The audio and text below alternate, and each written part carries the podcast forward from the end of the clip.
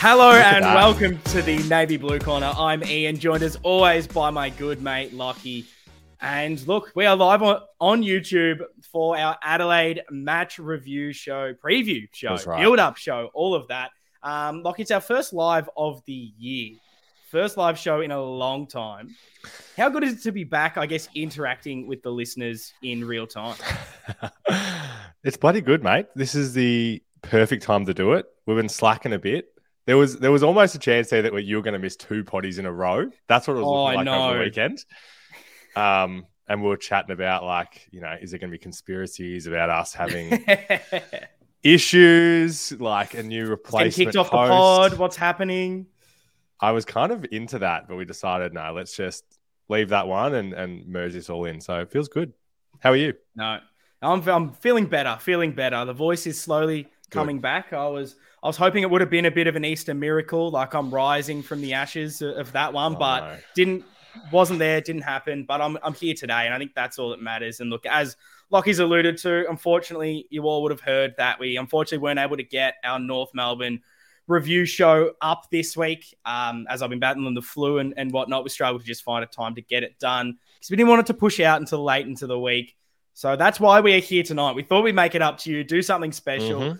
Mhm. Um, because this idea is try, try and get this as interactive as possible. We want to hear from you all throughout the show. So drop your thoughts, drop any questions you have for us in the live chat, or you want to pull, bring them up on screen. We'll make sure to answer every single question that you guys have for us. And so, seeing as we missed the North review, we don't want to touch on it for too long. But if you have Yeah. any lingering questions, anything that you're after, chuck it in the uh, live chat right now. Um, I'll give you some time to uh, to think about it and then chuck them in there because we've got some Mhm. news that's been happening over the last few days that we'll cover before we go into a bit of a North uh, review. Uh, I guess Mhm. Lockie, mate, some big stuff. We'll start with the Docherty news first. Unfortunately, Sam Yeah. Docherty has gone down with a torn meniscus that will see him out for four to six weeks. I guess what was your initial reaction to the news and how big of a blow is this for us for the next month or so? Oh, obviously a massive blow. Um, these things tend to come out of nowhere, don't they? For us, um, it had been a good little run of, of a couple weeks with nothing kind of secret going on. So this came out. I guess Mm. I haven't gone too much into the details, but it, it felt like these last couple weeks Doc hadn't been fully himself. Yeah. I don't know. Even though he had a very high disposal game against the Giants, there was just something there. Um, so it's a massive blow. Like we're very fortunate that we've got going to hopefully have some big ins this week, Mm. but it's going to be a massive hole to fill in our defense, which has been really like our biggest positive for the start of the year. I think.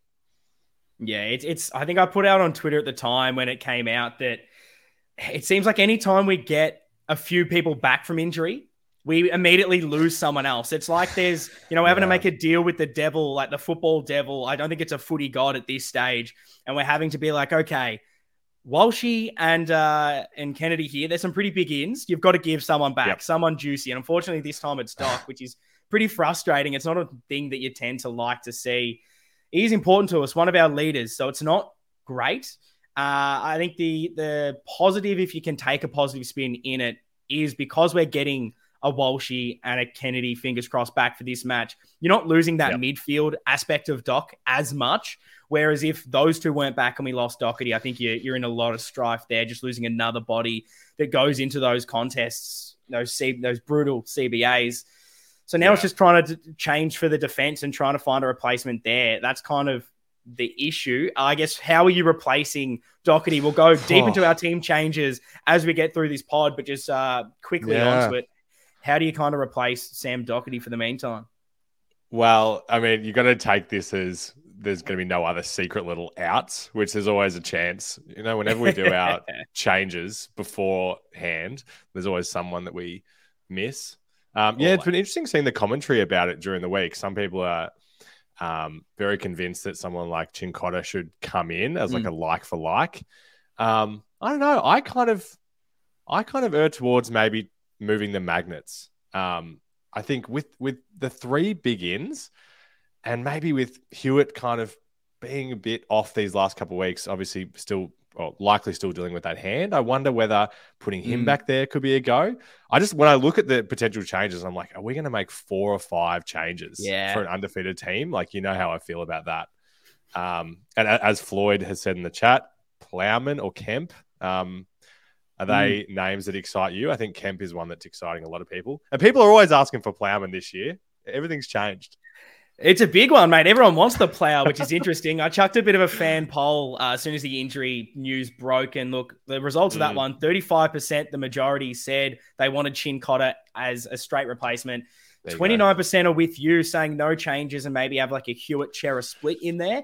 19% that. uh, maybe agree with Floyd here, saying uh, Plowman, and then 70% said Kemp. So it is an interesting one. Hmm. I, I think for me, like weirdly, Plowman is the most experienced one there. He seems to make the most sense, particularly the way I think he's been playing in the twos, pushing up and playing that way, trying to be positive out of that back line. But then the other one's obviously Cincotta. And if I'm going Yeah. between the two, I'm not sure because part of me goes, part of me goes, I'm not Where's fence sitting. Will, you will get an answer out of me. You will get one for me. Don't you worry. part of me wants to go Plowman just because we kind of know what we're getting at the level. But I'm going Cincotta because I think he's a bit more exciting with what he can do, moving the ball out of that back line, which has been a bit of an issue. The only, I guess, worry to that is you're throwing another inexperienced guy in there. We've already got Cowan, who has been playing well, but do you want to go too inexperienced with that, or do you go the tried and true? So I think for me, I'd probably just go the straight swap Cincotta. Uh, if I'm putting you on the spot and saying you have Hmm. to make a change, you can't just keep the team and rotate. Who would you be looking to Oh. bring in? Far out. It's real. It's actually really tricky. You, you say we know what we're going to get from Plowman. Uh, I don't actually know if we even do know because some because some weeks it's a disaster and some weeks we're really happy. Oh yeah, I guess I'll I'll go with the Cincotta one as well. But Yeah. and I I also think that's the most likely. I think that's what we'll see. I think we're going to see a, a bunch of changes. Look, that's fair. That's the uh that's a Docherty injury. Let us know in the chat as well who you want to Yeah. come in and replace him. We will talk about the changes Not later as well. We'll get the full full changes, but we move on to the next big news here, and it was, of course, the trial of Harry McKay, which Ah, Look, mate, this was one for the ages. It was, of course, out. the trial where, look, Harry McKay, he went across and used the kicking accuracy interference technique, or, or Mhm. Kate as it's well known, um, on Sheezel. And I guess, Lockie, what was Yeah. your thoughts initially on the one week ban, the trial itself, and then the common sense result that Harry McKay is free to play this Thursday night? Yeah, well, I mean, so you and I went to this game together. It's been quite some time since we've been together, and all game you were asking for some Kate. You're like, "Where's the Kate in this match?" That's all and we're saying. finally, finally, Harry came through with it. Um, I wasn't too invested in this, to be honest. I'm interested to hear if you kind of were, um, because I felt like with the incident, I was like, I don't think that that is worthy of Mm. a week. Like uh, to me, I was like, I feel like I'm unbiased in saying that doesn't look like medium impact, but it's so hard to know whether when you just got your baggers hat on or not. Um, but yeah, were you living for the drama? Were you go, minute watching the minutes go by?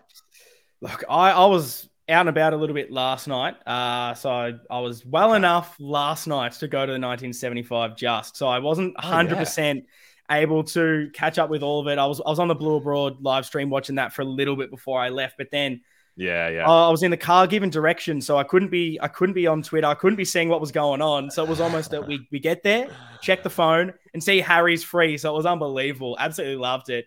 Uh, the incident itself, I, I wasn't surprised that he was given a week the way the AFL are going with any Mm. kind of close contact to the head. But I did think it was stupid because he just he gets the shoulder. It's not there's no force into it. He literally pushes him. I thought it was silly, but I didn't have faith that he would get off simply because of how much the AFL have to with his lawsuit at the moment with the concussions. No. They have to be looking like they're doing something. So for me, I was like, okay, they're they're just gonna make him cop the week. But look, our lawyers prevailed, and I'm glad common sense came to the came to the front, and we actually now have Harry playing this week because I was a little bit Yeah. worried in how we're going to line up without him. He's just so important to us. Oh, of course. Oh my god, a massive worry, and I, I understand why opposition supporters are riled up about it as well. Like, even though, yeah, even though I think it's the right call, um, yeah, there's some outspoken people. I saw Fitzy going off on. Uh, on Oh, yeah. if you That saw was- that tweet. Um, he wants every little advantage he can get for a win this weekend. So don't really blame him for that, but it's good. Yeah, so it's good to see him playing. Um, and yeah, look, now I think we'll pivot a little bit. We'll go towards a little bit of a brief North Melbourne review. We mm. won't spend too much time on this because I guess everyone is past it. But if you've got any lingering questions, anything you want us to answer, chuck them in those comments. Uh, were there any that were pulled up for you, Lockie, that you can go through? And um, we do have a couple that we did ask straight after the game as well. Yeah, yeah. We'll we'll go to Twitter after um, this one here from Clarence. So, he, as I said, you and I were at the game together, uh, which was good. Good to get your thoughts. Good change live. Uh, and feel the passion that you bring to, to the we were both. I'd lost my voice by like halftime. Um, I think that's and, why I was sick, to be honest. I'll blame that. I lost my voice, and then something happened. My immune yeah. system dropped from the rowdiness up in the rafters. I was, it was, was the dust. It was the dust too. from that from that uh Marvel. Uh, I don't even know what you call that. That beam up the top. I cop cop something from that. I reckon. Save it for the Hall of Fame, mate. I have a feeling that could be up there. But Clarence here asked about Honey and do we want to see him again this year? He was mm. a bloke that we were uh, yeah. pretty focused on during the game. Um, do you think that he's going to make way this week? he's one of many that definitely could. The one thing that might save him is potential structure.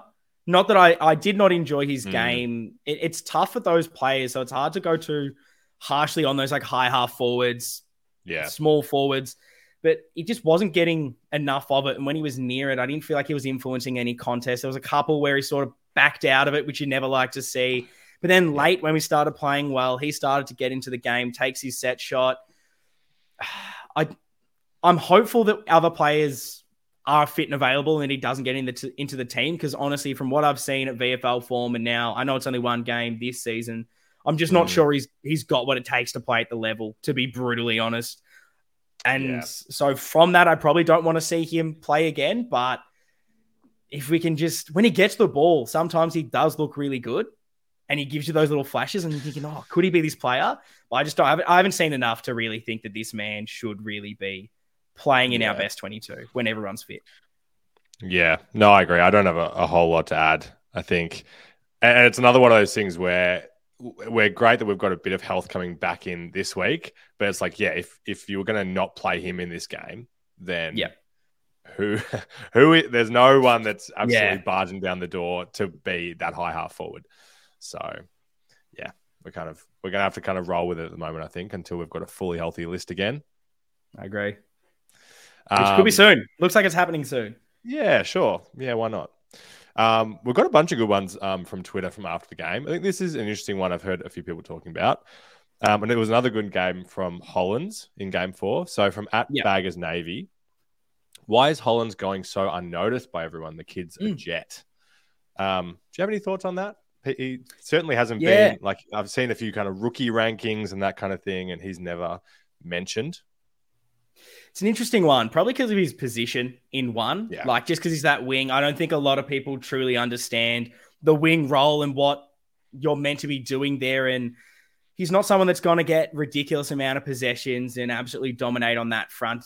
But it's just those little things that he does, being able to cover the ground. I've been liking that, like he's getting the press of the covering the ground stats. But like he needs to be getting mm. more praise because I think the, his ability to slot it in and fix a role for us completely. Like him and Acres on those wings are basically like boxed off positions now. You're not worried about it. He's been very impressive. What I've been impressed out of him the most that I I think Carlton fans speak about it more than anyone else is just his his presence, his ability for such a small mm. man to bring the intensity, to to put his body on the line, to go into those marking lanes where he's about to get crunched. That's what I've been impressed with. I wasn't sure he was going to be able to do that straight away at the level, I knew he had the running. I knew he had the, the use usage of the ball and being able to play the wing, but I didn't know he had that. And so that's been the exciting thing. So I think as the season yeah. will progress, we'll be talking about Ollie Hollands a lot more. The rising star, it's coming. Maybe this week. Hundred percent. Yeah, it's right around the corner. I think he does deserve to be more in those conversations. Like I've watched a fair bit of Brisbane this year, and a guy like Ashcroft has been good, but he's in a position where he can rack up a lot more of the ball. Like he's starting in CBA, yeah. which Ollie did do against North, yes. which was great. Almost by um, mistake. Um, yeah. but he got in there. Um, but Yeah, so it's great. We're we're obviously very pleased with how he started. Um, super bad makes an appearance. Yes, our man. Our number one man at the moment, Mickey Ceravolo. Um, this was another bloke that we were pretty vocal about at the game. Um, he said Zach Fisher had a lot of it, was on the ball, but I just wasn't mm. convinced with his game. I'm more sure. Um, here we go again, bad. Mate. You've done me here. I don't think, I think he has. Meant, I'm. I think he's saying I'm not sure what we do with him. What do you guys think? I was very surprised to see him in the coaches' votes. By the way, mm. did he get a coaches' vote? Just the one. Two, two Ooh, coaches' interesting. votes. Interesting. So, hmm, what did you make? Yeah, he was. Game? He was one that we are probably quite vocal on both ways in that game. We were, and it's because we love him so much. We have such a high expectation oh. for what Zach Fisher is, and we love him so much that it comes yeah. from like that that parent almost that just wants him to be good all the time. And I think he struggled in that first half. It was good that he was getting the ball in hand, but it was the execution. Everything was really letting him down. And I don't have the stats in front of me, but I believe he was very handball heavy this week against North compared to what he usually is. And he's one of those players that you want him on the end of things, creating by foot, being that outside player. So it was kind of frustrating yeah. to see him not necessarily playing that role. But then in the second half, it was almost like everything turned around and he was getting on the end of the play, setting things up, moving that ball inside 50. And that's when you get the best out of Fish. He's definitely been down on whatever he's meant to be. And he, yeah. he got the opportunity to get a lot of CBAs this week. And I don't know if that worked for him. I, I, I was hoping it'd get him into the game a bit more. Didn't feel like it did. So we'll see what it is going forward. He's in that privileged position where there aren't a lot of guys that we have on the list that aren't in this team at the moment that can take his position, that high half forward, that can pinch hit in the midfield. Mm. I don't know if that it's a good thing or bad thing. Maybe that's leading to these little things, or, or maybe they're asking him to play a different role and he's getting the coaches' votes that way. I'm not too sure. Yeah. But I think that his best is something we need in this team. But if he keeps playing these games that I'm seeing, I, I don't know what you do with him currently. He needs to be needs to be doing more with his possessions. He can be getting mm. 20, whatever. I don't care, but they need to be impactful rather than just these little cheap handballs. I know. We were shocked walking away from the ground, realizing he had the second most for us. Um, yeah. And I guess maybe maybe I'm being too harsh on him as well, considering he did get coaches' votes. So maybe there's something in that. But yeah, I just feel like with the role that he has in the team and the other guys that are in the midfield, we need someone to be classy and skillful and mm. calm and like relieving of, you know, like someone that we can rely on with when the ball goes their way. And it felt like in this game, every time he went near it, I don't know, I wasn't filled yeah. with confidence. Um, yeah. But looks like we're going to have one of those guys coming mm. back in this week that we are filled with confidence. So because mm, it, it was weird. He had 28, 28 disposals, which would be close to a career high for him, but 19 of those were handballs. Yeah. Only nine kicks. Like that's if it was the other way around, you'd probably be saying he had a tremendous game, but it's just like he's not he's not that handball player. So I think hopefully with a bit more of that midfield mix coming in, a Walsh coming in, that will help yeah. allow Fisher to play a different role rather than having to maybe be in there a little bit more. Well, I guess we'll see. Yeah. Yep, love it. I reckon we wrap it up with this one, which is kind of a good way to summarize the game, I think. Um, so from Bryza, does that count as a brutal domination? I think not, but if we had uh, kept the margin at 43 points, it would have. It's a big box that we still need to tick. Why do we always allow so many junk time goals? It was a bit of a yeah. bitter end of this game, wasn't it? We were pretty mm. damn hyped at three quarter time. Like, yeah. oh, it is going to be that 10 goal game that we hoped for. Yeah, that was the frustration. Like to, to North's credit early, they were really good at flooding that corridor, stopping us from being able to really attack that. And it we they were sort of kept us wide quite a lot. We're playing that slow, short, chip kicking game style that we every time we make a mistake, it felt like North kind of punished us, and we were just we weren't playing positive football for me. And then in that third quarter, it exploded, started to play our way. We started to win in, in the contest. Our midfield was really lacking for most of the game. We weren't winning clearances. Yeah, and I think that was a big issue stemming to everything else. And then, yeah, that third quarter, we go big. We start to be more positive. We get the ball. We outnumber, um, exploit the lack of height that North had in that full, in that back line. Get get it to our big roosters down there. Um, but yeah, uh, then in that last quarter, it was pretty frustrating that we weren't able to go on with it. Don't know what it was, whether it was tiredness, whether it was mentality to mm. just kind of stop. There was that one passage of play I remember vividly that I think you can already oh, know what I'm talking about, where crazy. it was like it was like we were going at 100 miles an hour, but couldn't lay a tackle, and they were just No. walking, and they just went from the back line and kicked a goal from it, and like that was just it summed up that last quarter for me. where things just didn't go right. I don't know what it is, and clearly we still have things to work on. We're not 100 percent there, but I kind of it felt like this week what we didn't learn from last week we applied, and that's kind of been a trend throughout this Hmm. season. We've taken something from each game that we didn't work the week before, but we didn't sort of carry on everything else that we've learned. So it's like we're getting another tool in the tool belt every single week, but we're just not putting them all together at once to make that performance. And so, like, I'm Yeah. taking positives from everything and we are building. We just haven't got it all there just yet. And maybe that's a positive. Maybe this will happen later into the season. I'm not entirely sure if that will be the case, but yeah, I think that's a positive for me that we're still not perfect, but we are at least getting the wins, Mm. doing enough at this stage. Yeah, there, there was a question I, I've lost now that I, I saw on Twitter, was which was like, um, or more of a comment, like, can we just stay in second gear like this until halfway through the season and just keep like rolling and getting the wins and not actually putting in four quarter effort? And it's like Yeah. it's really hard to know at this stage if that is actually if there's any truth in that or not. Like, is this just the Mm. capability of where we are and we're fortunate to be three and a half wins, or are we genuinely like trying to take a different mindset this year where we know that we need to be good at the end of the season and we can't burn out with a month to go.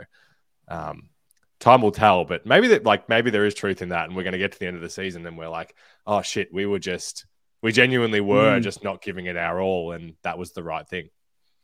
Yeah, no, hundred percent. Um, I'll quickly pivot. I'll quickly do the votes because the teams have come out early, mate. I can't believe Yes. it. Probably the first time ever. First time we go live, and I'm expecting a, a six thirty teams announced, and they've already come out. So thanks for that, AFL. You've stitched us up. But Shout the fan votes for that game, just so we're keeping this tally going, and I'll try to make a social media post maybe after the next game. 'cause it feels like these Thursday night games are killing my weekly schedule. I'll be honest. I enjoy it for watching, but Oh, it's mate. ruining my planning for the pod. The fan votes for the North game to wrap it up: three to Charlie, two to Harry, one to Motlop. Uh, what were your votes, quickly, Lockie? Oh, there were so many ones I wanted to give, but I went three Charlie, two Harry, and I gave one to Sard.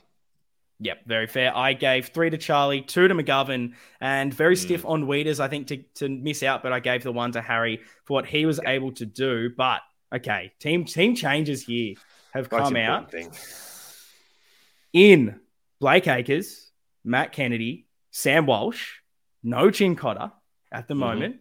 Um, and out is Jack Carroll, Josh Honey, O'Brien, and Docherty. So the emergencies here, so the sub can be out of Plowman, Honey, O'Brien, Carroll. I guess quick fire, Lockie. What are your kind of thoughts on on the team that did get announced, and how close was it to what you were Yeah. predicting? I love it. I love it. No secret further injuries. Um, That's good. That's a plus. We got our one out of the way early in the week. massive plus. And I like the idea of, of them trying someone a bit different down halfback. Let's Mm. let's try something out. Um, sub is interesting though. Do Yeah. you go O'Brien again? Plowman, I don't know. It doesn't feel too exciting. Yeah. What do you think? It's a tough one. I, I think out of those guys, like, there's a chance that you maybe, if you need to shore up the back line, if they're worried about that, like Plowman could be a potential, but then like no one can move anywhere else. And I don't like that. I like a more tactical sub where if you're bringing him on, it's either like impact player or changes up your structure. I'm a bit sick of O'Brien being the Yeah, sub. Uh, like Honey makes the most sense as far as player profile, but after what we saw against North, I'm not I'm not excited about it. Um, like Clarence in the in the comments here, he, he said he reckons Plowman for the sub, um, which isn't a bad shout. I think I'm going Honey out of those, but I'll pivot slightly because we've got one here from Jess who says she wanted to ask us a little about what we saw from Carroll and do you think maybe he can be the sub in this one as well?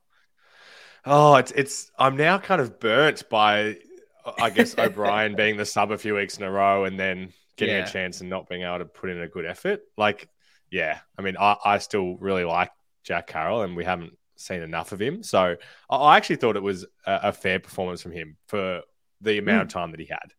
I'm, I'm not sure, you know, yeah, if you were as excited at the game because you know, he was getting thrown in there. We oh, we were going yeah. crazy. Actually, well, we were getting very excited in the rafters, mate. We were enjoying seeing a, bit of blood out there. It was exciting because um, because yeah. all of a sudden he comes in and like we were being like, surely we've just got to unleash him at some stage, and we just wanted to see what we could get out of him, and we were shocked to see him jump into the first center bounce as soon as he was thrown out there. I'm like, okay, mm. what can we get? Ends up getting onto the clearance, gets onto a handball, and it's hard to judge a lot from what we saw, but like I wasn't unhappy with it. I was I wasn't mm. overly impressed because like how can you be in 10 minutes? But it was nice to see him actually get involved. I was worried with his development that there was a potential that he could come on and just not even get near the ball. So I think for yeah. him to at least be around it was impressive. And he's an interesting shout for the sub just because he can play in the midfield if you need him or go half forward, yeah. maybe go onto the wing and rotate. It's just kind of an issue I kind of have with our team at the moment where with our injuries, all the guys I kind of want to be the sub aren't there. Like a Cottrell yeah. is all Australian sub from what we saw last season. Jack Martin, your man, is a little bit of a shout that if he's actually fit and ready Agreed. to go, is not a bad option as a sub there's a few guys that can kind of play that role. Even in always, I don't mind as being someone to do it, mm. add into that forward line. So unfortunately, I think I'd maybe go Honey just as that high half forward, forward injection spark player. But I don't know, maybe maybe Jack Carroll is that to give him yeah. another chance again. I mean, unfortunately, none are super exciting. Drop him in the in the live chat. Who you reckon should be the yeah. sub? Because I'm struggling. I'm, I feel like I'm fence sitting on this one. I don't think you'd put your money on Honey to have a big spark, would you, if you came on at three quarter mm. time though? Like it's possible, yeah, but oh, I don't know. Yeah, yeah I, I agree with you. So, did you have anyone else coming in or out that wasn't announced in those team changes, Lockie? Um, I've got a big thing I just have to call out while it's on my Ooh. mind. Uh, we're Let's in go. great hands with this game. Umpire 19, Alex Wetton, uh, Premiership uh, teammate of mine, under 12. Oh. Um, I don't think he's umpired us before. I don't I don't Ooh. ever recall seeing him. So That's very spicy. excited. We're in good hands. I think might shoot him a DM and see if we can um, you know, get the green rubbed our way a bit. Look, I know that there was some controversies with the Brownlow stuff around some some umpiring issues. So may, maybe keep this on the down low, Lockie, but slide into those okay. DMs and make sure if if we need a crowd mm. fund right now, some some money to send this man's way to make sure he, he's is he a Carlton supporter? Can we can we get some any more information on this no, man? I want to get as much a, as I can on him. I, so I, I, I think he's a lion. I think he's okay. a lion because this was the Aspley Hornets days. The, the one time I actually say comments like this every week on the recording, and you just cut them out. So the one time that we do it live, uh, it gets kept in. So that's great. Apologies, everyone. That's, that now fair know. enough. Yeah, no, but that's nice. It's hopefully we can get a bit of something thrown our way if he knows you. If he knows you're a bagger, we'll take yeah. it. But yeah, I think the uh, the changes, changes. I definitely had Cincotta coming in just because I understand and I understand what they what they've done and and and Floyd has. Oh my god, I'm, this is the issue. You go live. I've got about 17 screens. You can't see what mm-hmm. I'm up to here, but I've got about seven different screens trying to find where my cursor is to pull these comments up.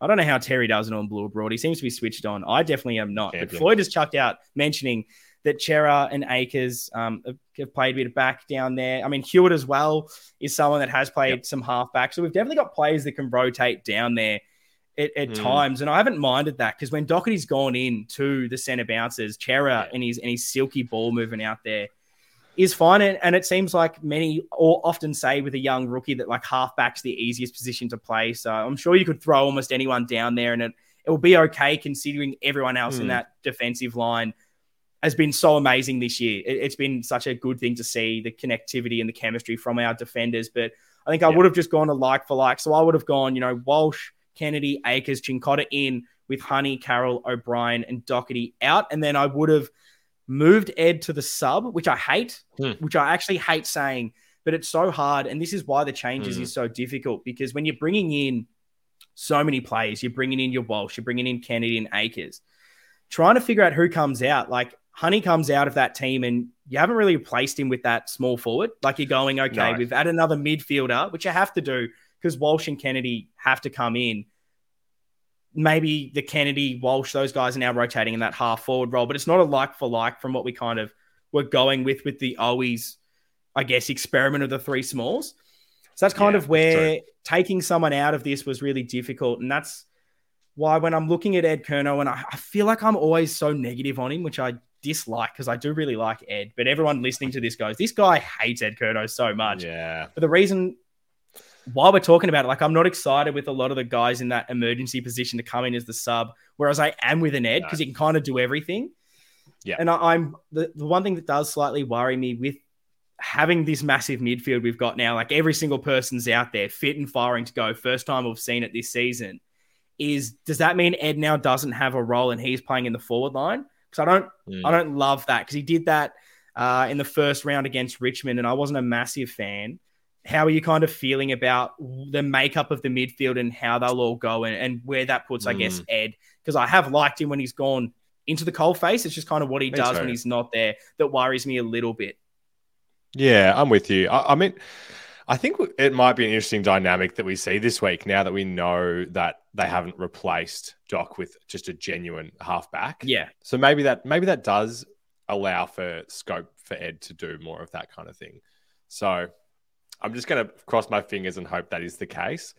I mean, mm. he, he's had good games in the past in that forward role. Like we we can't forget that he has shown it. It's just not always consistent and isn't the most exciting play mm. either. But you, you make the, the exact right points that I would say as well. Like, uh, he's the kind of guy where if he came on at three quarter time, I'd be like, oh my God, he's going to just yeah. launch at everybody and he is going to give that spark. Where like mm. someone like Honey, I'm like, I don't know if he is yeah. going to give more than he does anyway. Mm. Yeah. yeah. it's a tough one. It'll be interesting to see what they do with the sub. I, am not sure we've 100% nailed down how we'll use it. And Voss kind of alluded to that a little bit in the press conference, if you saw it, saying like, we haven't sort of fe- like the teams haven't 100% sorted exactly what they're going to do with it, and it'll evolve throughout the year. So it's going to be very interesting.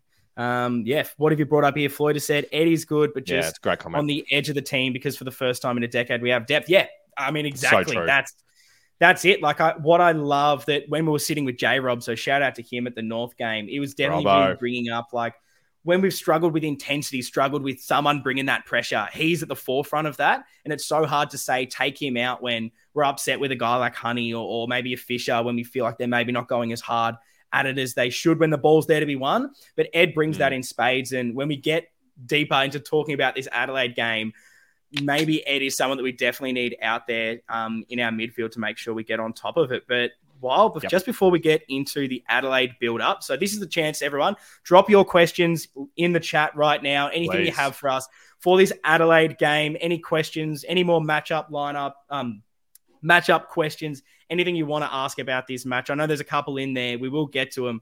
But to give you guys time to get those in there and brainstorm, we need to mention it because he hasn't been dropped this week, and therefore, I believe this is Zac Fisher's 100th game. There was no which way. is very exciting. Um, I'll just double check that on the app as well, just to make sure that's a milestone. Yeah, no, I believe it is. It's there.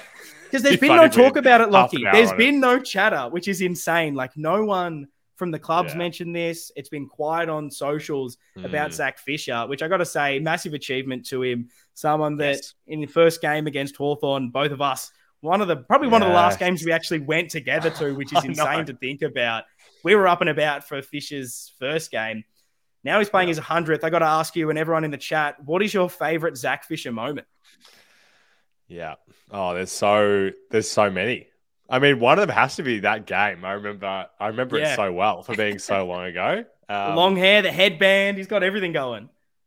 We, you and I needed things to get excited for in that era of the Blues, and that was definitely one. And yeah. we're like, this guy could be anything. And yeah, look, he's he's been a great contributor over his hundred games. Um, I mean, it has to be the play that I've watched. I don't know, three hundred times now his uh his goal in round one last year. Yeah, I think is yeah. just it's going to be that's going to be a core Carlton memory for life for me, and um, he's at the forefront of it.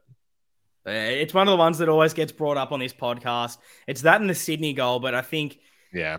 That that Richmond one, knowing the moment, everything that it was, that's definitely my favorite one right now. And hopefully we can get a few more of those this season because he's one that Please. I feel like when he kicks a goal, it, it makes the whole stadium shake. And so I'm hopefully seeing that this week up in Adelaide. We want to see a bit more of that. But this Adelaide game, yeah. Lockie, this is a revenge game for me, and I hope the players are oh, seeing yes. it that way. Because for fans, it is like last se- last season. We played the Crows, and that performance is it probably cost us finals. Like, let's be honest, that game last year, we didn't bring up, we didn't, we didn't bring anything no. in that game, and Crows they've got some confidence this week. They've, they've come off the back of two wins. They're starting to get up and about. We've never won in Adelaide Oval. Like, let's go out there and actually show what we've learned from last year. Bring the mm-hmm. vibes, bring it all, because this is it. This is a time for a bit of revenge against Adelaide. Throw the hoodoo out of it. Get our first win at Adelaide Oval. How are you feeling about this game? Oh, I'm feeling fantastic. Um, yeah, I'm still pretty salty from last year. Obviously, we had a great win uh, first up against them in the season, and then the mm. second time um, Big Mark, who all the listeners know now, uh, and my brother and I made the trip over there for that Adelaide Oval game, and yeah, it was one of the definitely the worst game that I went to last year. Um, we just so thank God you're not going nothing. this time. I tell you what, because I think no. you've uh, you've jinxed us every time you travel. Yeah, we were tempted, weren't we? But no, we, are not going across for the gather. Um, yeah, they're they're interesting the Crows because people are excited about how they've started the year. Um, I feel like every time we talk about the opposition, I'm so like I don't know nonchalant. Like I I just oh, who is it? Adelaide. So don't worry about him. like they, they had a they had a reasonably large win last week against Freo, mm. and I watched this game, and Freo are just so gross. not good, not so good. gross. I wasn't I wasn't that excited by the Crows. Like they've got some exciting individual players, and Dawson had an absolute ripper. Mm. Um, I'm sorry that we didn't choose him in our supers, and instead, um, yeah, we, we can talk about that off air because um, I wish we did. But yeah, like I'm not, I'm I'm not sure where I'm really feeling threatened. Like with North, okay. we were like, you know, we, we kind of looked at their midfield, and we're like, well, okay, well, if LDU and and and mm. Simpkin and those guys get on top, maybe that could spell trouble. Where what what scares you when you look at this? When you think about this game? Yeah, I, I mean, you've, you've ruined my run sheet by asking me that question. So I'll touch on it. I'll touch on it briefly because I've got plenty. The one time I get. Into. The one time I send this man the run sheet and he ruins everything for me. But I think the only thing let's just let's just go to it now. Let's let's go into the keys of winning. Um, yes. because the one Give thing the that Adelaide are good at it is their post clearance work. And I was listening to a couple of footy shows trying to get all the stats I could on this. And so mm-hmm. I'll throw a couple out there because Adelaide are third for post clearance contested possessions. They are first for post clearance ground balls. And right. they are third for points from clearances. So the interesting thing here is that they're good at the ground balls. They don't win a lot of clearances, but when they do, mm. mate, they they score from it, and they are the number one ranked team for efficiency inside fifty. We're seventh, so those are okay. probably the keys to look out for. And it's kind of the interesting thing when you're talking about this ground ball and the post clearance because we're looking to change this midfield up. We've got our guns in there. We want to win it from the source. That's what we haven't done this year. It's what we want to see. So, like, how do we how do we quell that? And I think for me, it, it's work rate because Adelaide, they're the ground ball work rate team. Yep. That is what we need to stop. And it's probably something that's been an issue with us for this season. I feel like we've said, have we worked hard enough around the ground? When teams spread on us, that's become a bit of an issue. That's where we need to, to stop it. Because Adelaide last week, you said you watched the Freo game. Like they mm. forced Fremantle to have to kick long down the line a lot of times. Yeah. And then when you do that, if they're the, one of the better teams at winning the ball when it hits the ground, what happens when we go slow and, and we play the same way that Freo does? Like that concerns me a little bit, knowing that mm-hmm. that's their strength when they can take it away with players like Keays, who pushes up the ground, Rachele, McHenry. That's their bread and butter. If yep. we want to play a similar style to Freo, this short, slow kick ball movement, that worries me. But I think going the other way, if we win it at the source, then it's not an issue. Yep. Well, you've grounded me as always, mate. And that's why that's why we're such a good duo. Mm. Um, but yeah, look, I, I, don't know what else to add to that. I mean, as I think about their team, they've brought in Darcy Fogarty this week, so they've got a few tools there um, with mm. Tex, Thilthorpe, and Fogarty. So that's something that we're going to have to watch out for as well. Um, but yeah, I don't know. I just feel confident. I don't know. I don't know where it is. I'm glad you do. I'm glad you do because I, I hope we're all pretty confident, and I feel like that's what we need to be now. Like it's it's interesting what how this season's happened, and this is something I, I think I wanted to mention talking about that North game. Is it's insane how mm. much I think the fan base has grown in that seasons gone by, we win games of football and it's like, that's everything. We can't believe it. We've won a game. And now it's, mm. uh, the performance wasn't great.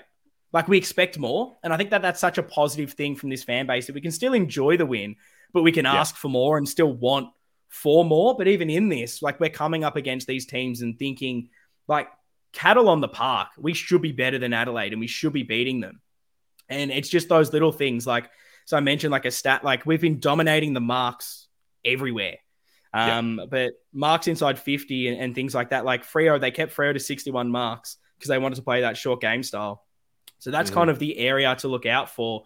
Whereas at the moment, like marks inside 50 is an area I wanted to see us improve in because at the moment, I'll mm-hmm. throw some totals at you. We've been do it negative six against Richmond. We were plus yep. two against Geelong, negative one against GWS, and plus three against North. And for a team that is winning this every single week by like against Geelong, we are 41 plus more marks. Last week, we are 43 more marks. And to only mm. be winning mm. those inside 50s by three and two, that's doesn't correlate for me. Like that's when yeah. marking the ball too much in the midfield. We need to be getting it in a lot more. And mm. if we've got that much of the possession, use it with those big tools down forward. It seems super simple, but if if we're able to yeah. have so much control of the ball, we need to be using a lot better inside 50 and getting the most of our possessions rather than wasting it with that short kick style that we've been totally. using at the moment. Yeah, and I I don't see that happening if we're going long to the contest every time, which yeah. We were doing last week, and we thought that might be the mm. case with them being a bit more undermanned. But uh, I'm with you that that would be a, a big thing to see. Um, yeah, I, I, think probably the only other couple of things I'll, I'll, touch on as far as what we need to look out for if we're putting our Adelaide hats on and saying like what are they oh, bringing oh, no. to the table. It's it's really just a couple of players is all I'd say I'd, I'd mention at the moment. Um, obviously Izak Rankine is averaging 2.8 goals per game. He's the danger yep. man up forward. So I think if you're able to quell him and stop him kicking goals and, and influencing things, like because this is a great one from from Charlie. I want to bring up who chucked this in the chat earlier asking yeah. like, is it Saad to R- Rachele or or Rankine? And I want to get your opinion on this matchup wise. Hmm. Who are you kind of throwing on these danger oh. men? Because Rachele's another one who's been important. He's had a bit of a change of role. He's played a bit more higher up their ground, getting a bit more into their midfield, and he's the one along with Keays, that's able to push up and allow their spread from the ground balls. How are we stopping these yeah, few plays, and, and who's the matchup for them? Oh my god, I, my mind immediately goes to a fence sit because um, there was a question earlier from Floyd, which was great about who do you think Newey plays on tomorrow. Um, so I'm kind of like, I guess going between those two with these two players. Like you said, Rachele was getting up the ground a lot more, and he does have midfield time, so he's a bit of both. Hmm. Um, mm. So I'm going to say, I guess Newey to do the job on Rankine for the yeah. full game. Um, yeah, I'll go with that. Yeah. I think I think what I'm feeling so confident about with our backline is the way we've been able to really stop a lot of the small forwards. I'm not even fussed, and this is probably the biggest fence sit ever, but I'm not fussed who's on them because when they rotate, whether it's Sardi or Newman, they're all getting the job done. It's it's amazing to see. Like finally, we're not really worrying about these small forwards like we have been in the past. I know. It used to be our so that's been, worry, So that's been very positive for me. I think that you'd maybe start like a Newman on Rankine, maybe like a Floyd suggested there. And then yep. if you need to change it, if there's pace issues, Sardi goes to him. But I think it's good that we've got a lot of different options that can go on mm. these guys. And if you do stop them, I, I, think that's a positive. And then apart from that, obviously Tex Walker in their forward line is someone that is their big man up forward. He's very mm. high. I, have been spending the whole day trying to find this stat because I saw it on some footy show and I spent my day fast scrolling through every single one of them. Couldn't find it, but he's very high God. in their score involvements, whether it's kicking goals or setting them up. A lot of their forward play goes through him. So knowing right. how well our, our backline is held up, if if we can get, you know, whether it's Weitering, whether it's Young or even McGovern using him to intercept, if we can quell his influence as well, it's going to help us. But I think all of this comes from like, yeah. stopping at the source. If our midfield win the battle, yep then the ball's not getting there. And you talk about a guy like Dawson who's impressing his move up to the midfield this year. Laird is an important cog in there. He, has been one of the number one players in the AFL this season of winning the ball in the corridor. It's something that mm. I think when we play our best football, we're moving it through there. So being able to stop those little things, I think that's a big key. And then the other thing I'll bring up if we're talking about them at the moment is you know their back line mm-hmm. of Butts, Murray, Michalanney. Like this may come back to haunt me right now, but it's not. No, do it. He's far. It he's far from star-studded, and we spoke about last week needing to needing to exploit yep. North Melbourne not having some amazing key defenders out there, knowing that that's what happens. Charlie and Harry kick 10. Mm-hmm. Like that's what we need to do. We need to exploit their backline because I don't necessarily rate their tools. And so this is what you got to do. You got to go out there and exploit that. And if our midfield again can do it, those are the keys to winning. But um, do we have yep. any questions in the chat that people want answered about our game? Because I'm excited to uh, to answer them all for you guys. Yeah, well, this is a great one from Cameron. Uh, he says, "I expect a fast mm. start for us this week." Thoughts? Um, God, that's been yeah. a really telling thing so far this season because it felt like North and the Giants both kind of came with that intensity, and we kind of didn't get the jump on those teams. Mm. Whereas against Geelong, we felt like we brought it. Um, yeah, what do you think? Do you think we're going to bring it? Like, yeah, do we have I, it us, I, guess. I think I think we have to. You look at when we played our best footy this season. It's been against Geelong when we brought that heavy intensity early. Um, my big thing, like what I want to see from this game, is that midfield dominance. I want to see us just apply that pressure early, and it's something we haven't yeah. done a lot. And because all that's in my head, and I hope it's in the players' heads in a positive way, it's what happened last year. Like jump from the start, we were lethargic and we just never broke into the game. And I think if we bring what we kind of did against North, where they it was their big occasion, the Good Friday clash, they were up and about, and it didn't feel like we were. And I'm worried that if we don't do that at Adelaide Oval, at their home ground, mm. their big gather round, they're going to be up and about for this occasion. They're not going to be scared of us because of what they did last season. So for me, we need to bring it. And if we don't, I think that might unfortunately set the tone of how the game will go. But Mm. Surely a fast start. Walshy's back. Kennedy's back. Yes. Acres is in there. Like you can't have a more positive team changes, even with the Docherty injury out. Surely. Yep. No, I agree. I agree. We're not doing the uh, Hall of Fame this week, are we? we are giving it a break for a week. Did you want to go for it? Because I've, I mean, there's plenty we can what? bring in if you want from the North game. If you've well, got something, if you've finally brought something to the table, Lockie, I'm uh, happy to to pivot no, and go to the Hall of Fame just quickly. I don't have my tie handy. So that's fine. That's fine. You know, I think uh, as we as we we like to give this segment respect, so we like to do it the right way. But just because you mentioned the big gather round, the thing that kind of caught my eye over the last couple of days, and surely it caught yours too, the coin toss for the oh. home teams. Save it, mate. This could have been your induction for the week coming for the, no, for the match no, no. review. My, the hundred point win will be my one for next week. But this, like, it's just it's just hilarious. I think the fact that they included that in there to kind of preempt the comments of like, oh, of course, Whose home game is to Adelaide and Port. Uh, oh, so just, can I, we get a coin toss? Can we make them not have to wear their special jumper that they've made specifically for this that clashes with ours? Because imagine that. Imagine oh, they actually had gone. Obviously, like obviously, it's going to be Adelaide's home game. Like they're it's in Adelaide, but imagine they so went okay for fairness. For fairness, we'll, we'll toss a coin, and then they're like, "Oh, why? we made this jumper." we can't do it. But I think it's I think it's a little bit. Surely we could have done something a bit better. Like if we're gonna make yeah. this thing a big, like even if they live streamed the coin tosses, like that would have been a bit more. Remember when exactly. they did that like dice roll game with Andy Lee um during like COVID? Even if they did something like that with no. the captains, what are you that would have been. About? Have you not seen that? No, mate. Is that a fever I clearly dream? had I clearly had too much spare time in COVID lockdown because they had mate, they did this whole league where they did dice rolling, and uh, it was not good, but it was something. I'm sorry, but surely there needs to be a live stream event, something, something for this. Uh, who's the home team? A bit of stakes would have been nice. Just, just no credibility at all. Um, yeah, of course it's Adelaide's home game. Like, no Carlton fan is going to be like, hang on a second, it's Gavin. why are we the away team? Like, why do they have to chuck the, the coin toss thing in? mate. Clarence. Oh, oh no! Just oh, oh class saying. Oh, go on, bring it back, bring it back. I'm saying Clarence, Clarence, wants the Hall of Fame. So do you do we go for it really quick, even just to to let the live crowd hear? Have you got your tie? Hear there? the intro.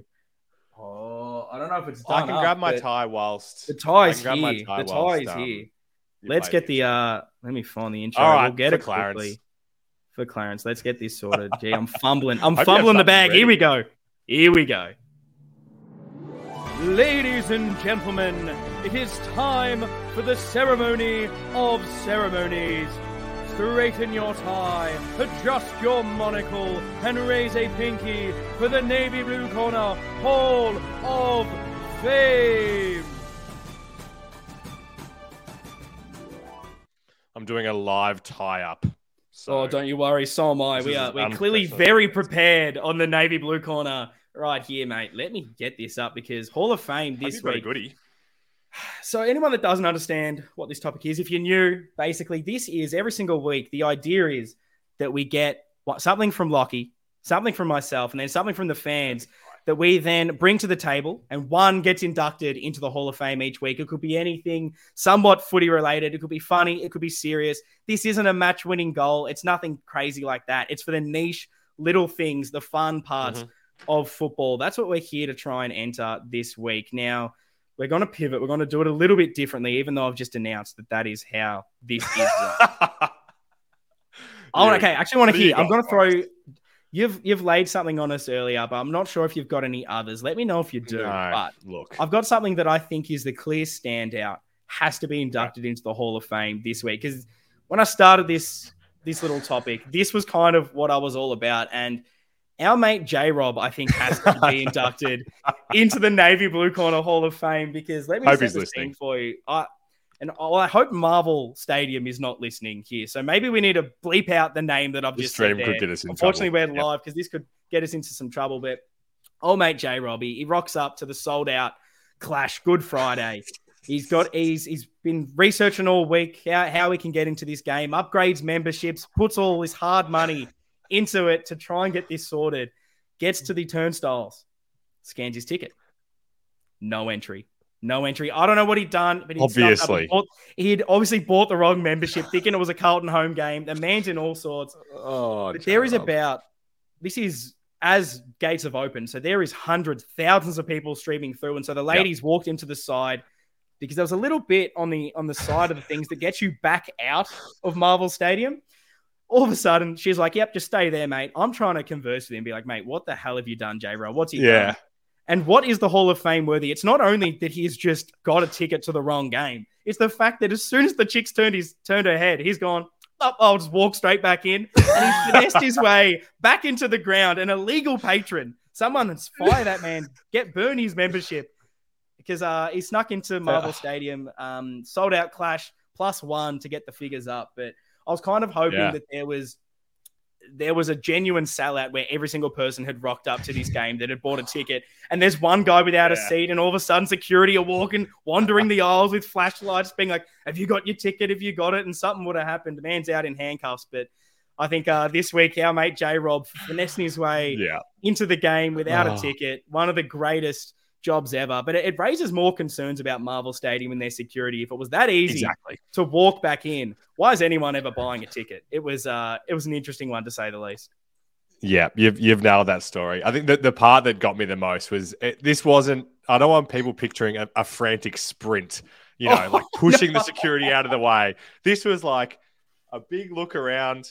I'm just going to walk through these doors, and we're walking up. We're like, oh, okay, well, that's it. And yeah, you're right. There was no thousand and one people in attendance or anything that would just go. How has this happened? Oh, Um, it was a test on on the security, and and they failed. they have failed. Um, but yeah, that's that's the Hall of Fame this week. But yes, every single week we will be putting it out to you guys. So on Twitter, on Instagram, after the uh, Adelaide game, feel free to nominate something. We'll pick the best one, and then we'll be the judges Mhm. to see what goes into the Hall of Fame. Um, but Lockie, are there any other little fan questions, or do we have a little bit more to talk about ourselves? Well, I mean, I don't know how ready you are. You had something. Um, you had something you were pushing up before I um, ruined it for you. Floyd's asked a, a Timmy Dub like question, I want to say, yeah. with this one. And I'm not even going to try and give my answer, not like I ever do in this segment. But from Floyd, have we developed a plan B to stop opposition momentum? We seem to be playing differently this year, Mm. not trying to monster stoppages and relying more on turnovers. Mate, Yeah. take the mic. What do we got? What do you got for us? Yeah, look, it's it. it's actually it's probably what I'm thinking. So I'm glad Floyd is saying the same thing. That's kind of what I was suggesting, and it was kind of funny going to the game together and then spending the night out chatting about the game. It felt like we just did the Yep. podcast anyway I know. throughout those hours. Because this was something I did mention to you, thinking about how we're going through this slow style of football. We're not attacking the same way as we did last season. And it Mm. did have me wondering whether this was because we were trying to quell the momentum and have a bit of uh, a plan B, as as Floyd is mentioning, saying that okay, when a team wrestles momentum on top of us, when we're starting to lose the clearances, everything's going against us, when we're getting these runs of goals, is this us trying to stop that, get a bit momentum back, take the the, the sting out of the game? And I, kind of don't mind it for that sake, us using this short kick style. It, it seems like that maybe is a way we've gone about it. And I think in one of our last episodes, we mentioned this saying, like, is this hurting our scoring and talking about it that way because our defense Yeah. has been so good. And maybe it's not a bad way when you talk about building into a season to solidify the defense, have this second tempo that we can go to. And then, like we saw in the North game, third quarter, turn it on, game's done. Like maybe we use this as a glorified training drill against North, thinking that they maybe weren't up to it. And we did what we had to to get through it. And we'll start to see these other tools in our belt as we progress through the season. But I like it Yeah. as a B. I'm hoping it's not our plan A that we are going this really Mm. slow style of football because I'm not sure it matches up to the best teams out there. But but maybe it is a nice lever to pull, which I don't think we've had in previous years. Yeah. I think it, it's worth mentioning that, like, one of the things that's driven us insane over the life of this podcast is those, like, four, five goal Yeah. runs, which it just feels like there's always a period in a game where a team gets so on top and we just can't do anything to stop it. Yeah. And I guess you could kind of say that the fourth quarter was that, but that was just us taking our foot off the brake. It was more, you know, when the momentum changes in the middle of a game, we can't seem to quell it. So, yeah, mm. look, uh, I'm, I'm with. Yeah. you. And, it- and it's interesting. He, he talks about like the different way of scoring because they brought up, and I'm trying to get the uh, the, the screenshots that I took in my Mm. phone here because our the way we scored against North was so different to the profile of pretty much any other team. There, we kicked 11 goals, five. No, hang on, let me find that. That's the actual scores of the game. Let me try and find this here.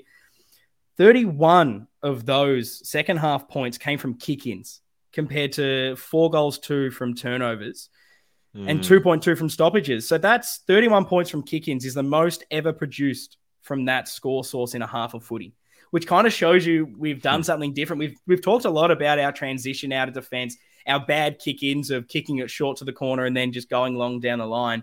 Good to see we've Mm. found another way that we can score. And it's if you're looking for positives, if you want that kind of glass half full perspective, is going, okay, we're not winning it in the guts. We're, we're the way that we saw us play our best footy last season, when that's taken away, last year we were garbage. Like we couldn't score from any other way. But seeing us being able to do different things, pull different levers, it's kind of exciting. Like I'm kind of, it feels like in that GWS match review, I was quite negative looking at things because we weren't playing well. Whereas I don't know, I'm feeling a bit more positive, and maybe we'll lose against Adelaide and I'll start to be negative again. Oh, But I'm trying that. to read in. I'm trying to read into these little things that I'm seeing every week, and it's making me more positive into believing the narrative of building into the season. And I like that we're scoring from different ways. Yeah. It's it's it's exciting for me. How, do, how does everyone else feel? Chuck in your chat in the in the live chat your thoughts about how we're scoring different ways and whether you want us to go back to the midfield dominance. Because yeah, I, I like that we've got different things that we're doing now. Can I give you a little more positivity? Or here we go. They've got a little injury update in the teams as well. Uh, I've just been cruising through that. Ooh. Your man available in one to two weeks.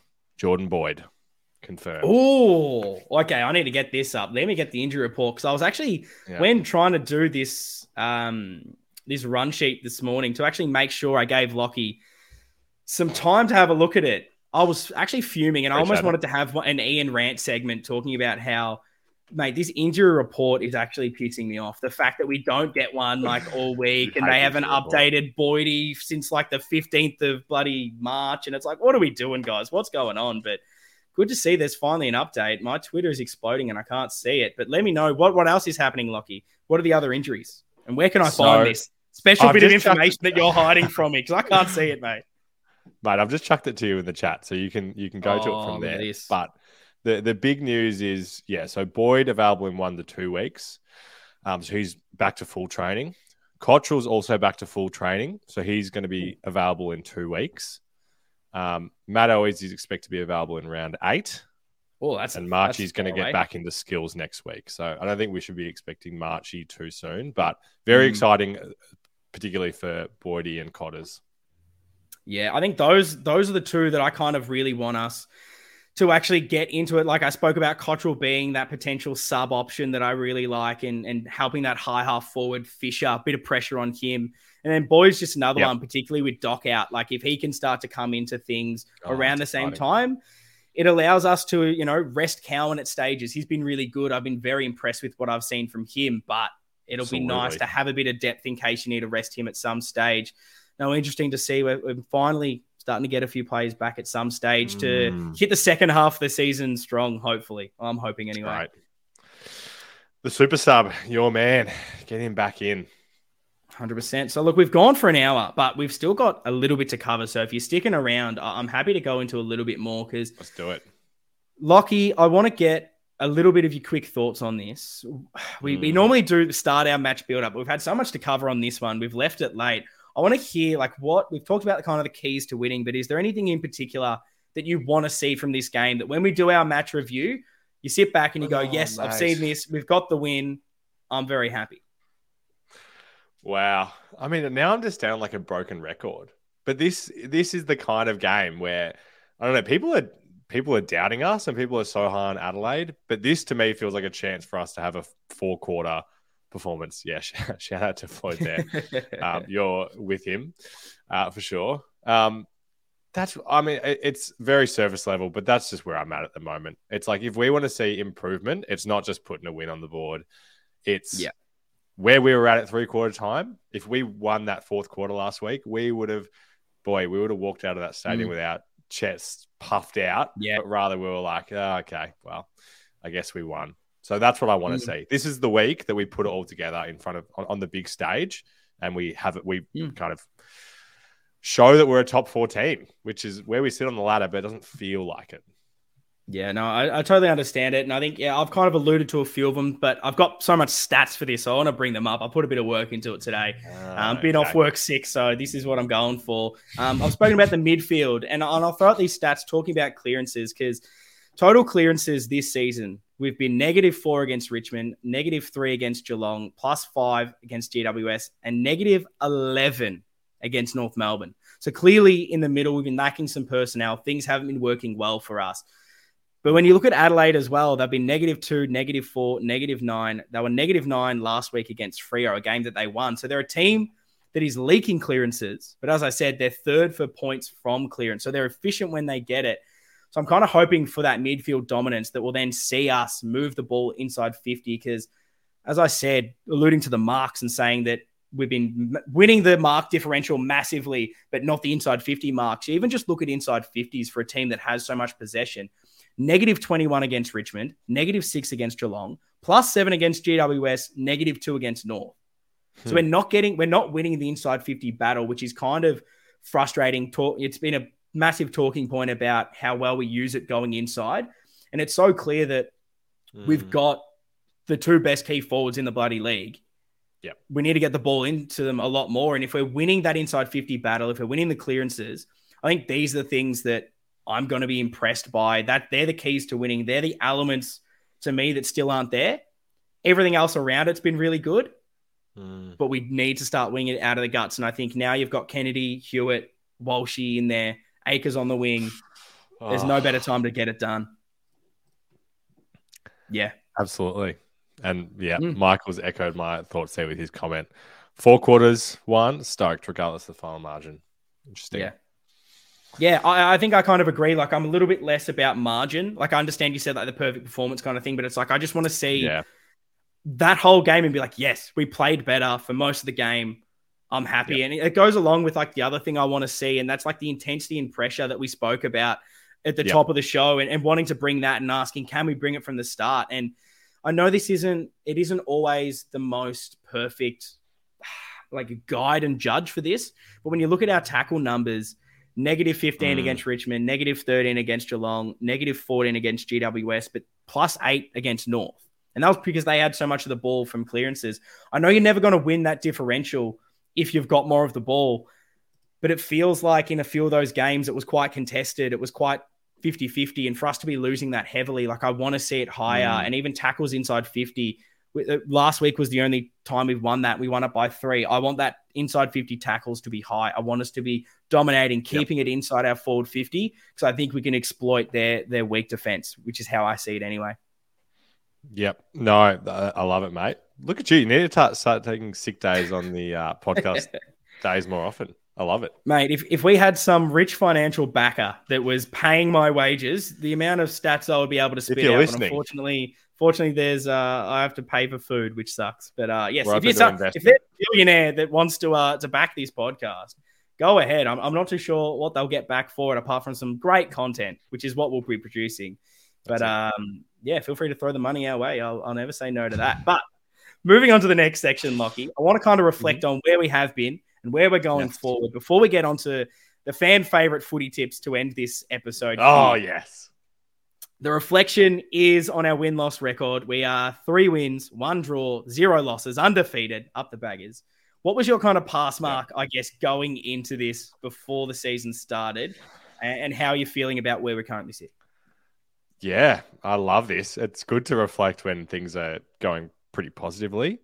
Um, looking back at the predictions, um, with I, I penciled in a loss against Geelong, and apart from that, wins all the way up until round eight against Brisbane. So um, I guess mm. we're ahead of where we thought we would yeah. be in By that way. We'll take that. We'll take it. Um, mm. It's such a it's a, such a funny time of the year, isn't it? It's I don't know. I I'm trying to think back to how we were feeling last year at this time when we'd just had our first loss and we were like, we're we're top four. Like there's no chance mm. that we're not going to make top four. And now it's just really hard to get a read on where this team is at. Mm. Um, and it changes day to day for me, where I'm like, you look around the league, it's like who is definitively better than us right now? It isn't. It's not. It's not easy to see a lot of teams that are definitively better. Mm. But the way that we're playing doesn't give confidence of a grand final team. But I'm, you know, I'm positive mostly. Yeah. Yeah, look, Cameron kind of echoes what I kind of have. Like, I think my pass mark was three wins, one loss from the start of the season, which we've obviously mm. done better with getting that draw sneakily in there. But I kind of predicted us to be two and two. Yeah. Uh, weirdly, uh, there was a, a weird part of me that wanted to see us lose those first two just to see how we'd react which is maybe just the, the Are you sadistic, serious? sadistic side of me being like, how do we react when it actually happens? But wow. clearly we've done better than that, even if the performances haven't been there. And, and, Cameron says his pass mark was two and two. And I think a lot of Carlton fans expected us to lose those first two. But I think if yep. you're a top four team, if you want to be pushing for finals, you just have to find ways to win. And that's what we've done regardless of the performance. So looking at these next four games, Lockie, got Adelaide, mm-hmm. St Kilda, West Coast away, and then Brisbane at home for us. What's your pass mark for the next four games so we can eventually reflect on this? I'm very oh, excited oh, wow. to hear what you've got to say. Yeah, I guess I'm gonna. I'll, I'll stick with where I was before the season. I think there's no reason that we should be dropping that game to West Coast. No excuses at all with where yeah. they're at, even though it's in Perth. That's got to be a win. I'm feeling really confident this week. And then I'm hoping that we, we can get one of St Kilda or Brisbane. Um, St Kilda are the only team higher than us on the ladder, but certainly not convinced that that's the way it's going to be. So three and one for me, and um, that's where I was. Yeah, I'm with Clarence. Three and one. Yeah. I think that's the pass, but I mean, we were on this podcast last time. We were here together saying we weren't going to lose until uh, round ten. It's in play. Make it happen. It's it still definitely is for me. It's three and one because I think that's that's what gets you top four. That's what gets you being one of the best teams in the AFL. And while the performances haven't been there, I still think that like the talent's there. Defense has been amazing. Personnel is great. Forward line, our big talls are amazing, and like you're going to win games with them. It's the smalls that need to step up, and I think we're starting to see some good performances from Motlop and Durdin to help that. Midfield is where we've been on demand, and I think that's the improvement area clearly. And, and I want to throw out this one from John, who, who says teams have done their research and have focused on our superior clearance game last year. So credits to the coaches mm. to know that and develop different ways to score. And I think that's the positive thing for me. But I do want to see us go back to a bit more of that midfield dominance and, and start to build throughout the rest of the year. That's where the growth is. But like two and two, if it happens, that's safe. It's not the worst outcome. You're still going to make finals from there. But I want us to start pushing past that and being like, okay, let's beat Adelaide. Let's beat West Coast. Let's beat St Kilda. Let's get that done. And then if we happen we to drop it. one against Brisbane, you cop it. But I think I think the, the sentiment for me as well is like we're going to drop a game at some stage. It could be this week, but I'm still confident enough that like you're going to lose games throughout the season. It's how you bounce back. It's what you learn from it. And I've seen us learn so much this season. I've seen us build so much already that I think that we can start to play our best footy as we move into the season. And a loss doesn't mean anything. It's about the rest of the games anyway. There's the positivity, mate. I love it. I, you're always bringing that positivity, mate, and I appreciate it. 100%. So, do you want to pivot and go to our most beloved segment, the footy tips, Lockie? Do we want to do a pulse check on how we're actually doing, or do we want this segment to just be everyone just pretend that we get nine from nine every week, um, but don't but don't copy our tips by any means? No, because because of course I got to give a shout out once again. We're in the Carlton Cheer Squad tipping league, yes. which currently we uh we got seven from nine last week, so big bounce back. I wasn't there, and you were saying that that was a big issue, and yes. fair enough.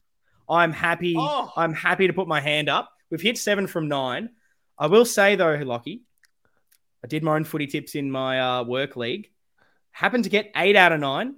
I uh, the one week you don't get, get, me on doing the tips, and I would like to say as well. I'm, uh, I'll, I'll, get it up here. Sure. I'm actually first. Oh, that is bad. We can't get the. Oh, this is bad. yeah. Oh, the lighting. The lighting. The lighting's no good. I'll get a screenshot no. up in no, this one. I'll get it on the socials. Eight from nine. I'm first out of 19 at my work footy tip. So I'm doing well. Clearly, whatever's happening in this league is no good. Um, but we're 162 uh, currently out of 309. We've got to find a way to get up there. So let's get nice. into our tips this week. I'll throw them out to you because you haven't been happy with me. So I'm happy to take the back seat no, stuff up because seven from nine is not too bad. Uh, Adelaide v Carlton. Who's winning? What's the margin? What's going on? We're a dollar eighty-four. That's just dis- disrespectful. I think we we deserve uh, have better odds than that. Um, what do you reckon? Margin thirteen. I'm happy to go you 13. 11's always what I do, so I'm happy to back okay. you 13. Blake Acres is back in. Let's get it done. yeah, uh, next one Gold Coast versus Freo at Norwood oh, Oval. So who's get the advantage there? Who gets the, the coin toss home advantage there? You will not catch me watching this game. That is for damn sure. I'm surprised um, they didn't make this one up in the Adelaide Hills because, like, seriously, get this one as far away from civilization as possible. I reckon Freo will win by about 40, is my prediction. Jesus. Okay. Okay. Because we'll they are going to be coming out hot. Interesting. I reckon Gold Coast. So we'll let you let you ride that one. Gold Coast to win. Yeah, mate, they beat the Cadders. Okay. They beat the Cadders. Right, you can um, have the um, next tiebreaker. So let's so no. So I want to make this your tips this week, and then if you bail out and I've done well, then we can switch it. I like it. Uh, mate, Sydney versus Richmond. My my okay, dad tipped, my on. dad tipped seven last week, and if you take grand finals out of it, he hasn't watched a non-Carlton game in about fifteen years. He's like, couldn't tell you one player on I don't know Gold Coast. So I'm just saying. I'm just saying. Fair this enough. be my Sydney, week of tips. Nine Sydney v Richmond, Lockie. Let's get through it. Who's winning? Swans. Swans, 100%. Also, Hall of Fame almost could have gone to the SCG and what they're doing with their camera work. How many times do we have to have a goal decider and a head gets in the way? And oh, just oh, don't get me started. Uh, the North Florence Melbourne, celebration too. That that could have been worthy as well. Millsy running off the line. That so whole happy. game goes into the Hall of Fame. Uh, yeah. North Melbourne versus Brisbane in the Adelaide Hills, God's country, up Yikes. there in South Australia. Surely yeah. it's Brisbane. Got to be Brisbane. Get that one done. Uh, going back to Adelaide Oval for a, for a couple here, back to back. Gee, this the turf will that. not hold up. Melbourne. Oh my god, my voice is going. Melbourne versus Essendon. Who's winning? Yeah, got to be the D's. I have no faith in that Bombers team. Back him in now. Adelaide or Port Adelaide versus Western Bulldogs. Who's winning it? Well, if Adelaide are going to lose, then that, both Adelaide teams can't lose. So I'll go Port. But actually, that, that feels kind. Of, feels like there's something in that. I don't know. Feels like a trap. I, I can kind of see the headline next week of, of Adelaide and Port Adelaide both being, you know, bad. But no, let's back Port. Yep. Okay. Uh, another probably easy one. Uh, West Coast versus Geelong. Surely it's Geelong. Get it done. Yeah, Geelong. Absolutely. Oh, interesting one. A, a battle. A battle of the the bottom. The the wooden spoon for me and you in this one in the lovely Norwood Oval. Again, yeah. a shout out for um, potentially being the, the next team that comes in after Tassie. Saw that random article. Uh, GWS versus Hawthorn. Who takes the chocolates out of this one? Yeah, I'm going to have to back my wooden spoon pick in, and I'll say Hawthorn will bounce back. Okay, well, there you go. I'm letting you get hey, the tips this we, week. We'll see what we'll happens. See what happens. We'll see what happens. A bit of spiciness. Finally, we're disagreeing with something.